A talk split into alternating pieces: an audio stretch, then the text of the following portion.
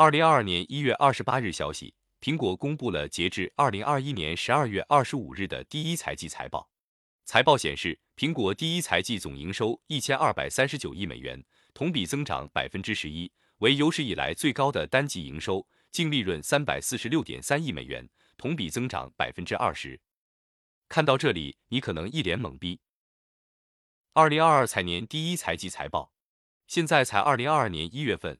怎么就出第一份财报了呢？原来世界各国的财政年度起止日期各不相同，一般可分为日历年制和跨日历年制两大类。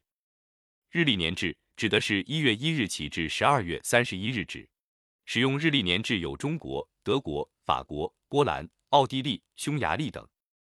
跨日历年制是指财政年度起止期与年历始末不相同，如美国、英国、日本、加拿大、印度。中国香港等，美国财年是十月一日起至次年九月三十日止，所以二零二二年苹果发布第一财报是去年十月一日至十二月二十五号这三个月的业绩报告，也就是苹果二零二二年的第一财报。财报显示，大中华区销售增长领先，净营收为二百五十七点八亿美元，较上年同期的二百一十三亿美元相比增长百分之二十一。华为的高端手机被制裁，对苹果手机业务上涨有一定的助推。按地区划分来看的话，美洲为五百一十五亿美元，欧洲为二百九十七点五亿美元，大中华区为二百五十七点八亿美元，增长百分之二十一。日本为七十一点一亿美元，亚太其他地区为九十八点一亿美元。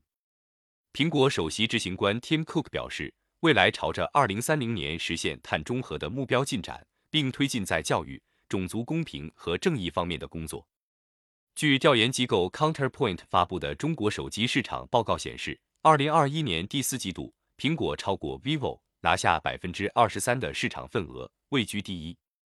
第四季度中，排在第三至第五的分别是 OPPO、荣耀和小米，市场份额分别为百分之十七、百分之十五和百分之十三。华为则被挤出前五名，以百分之七位列第六位。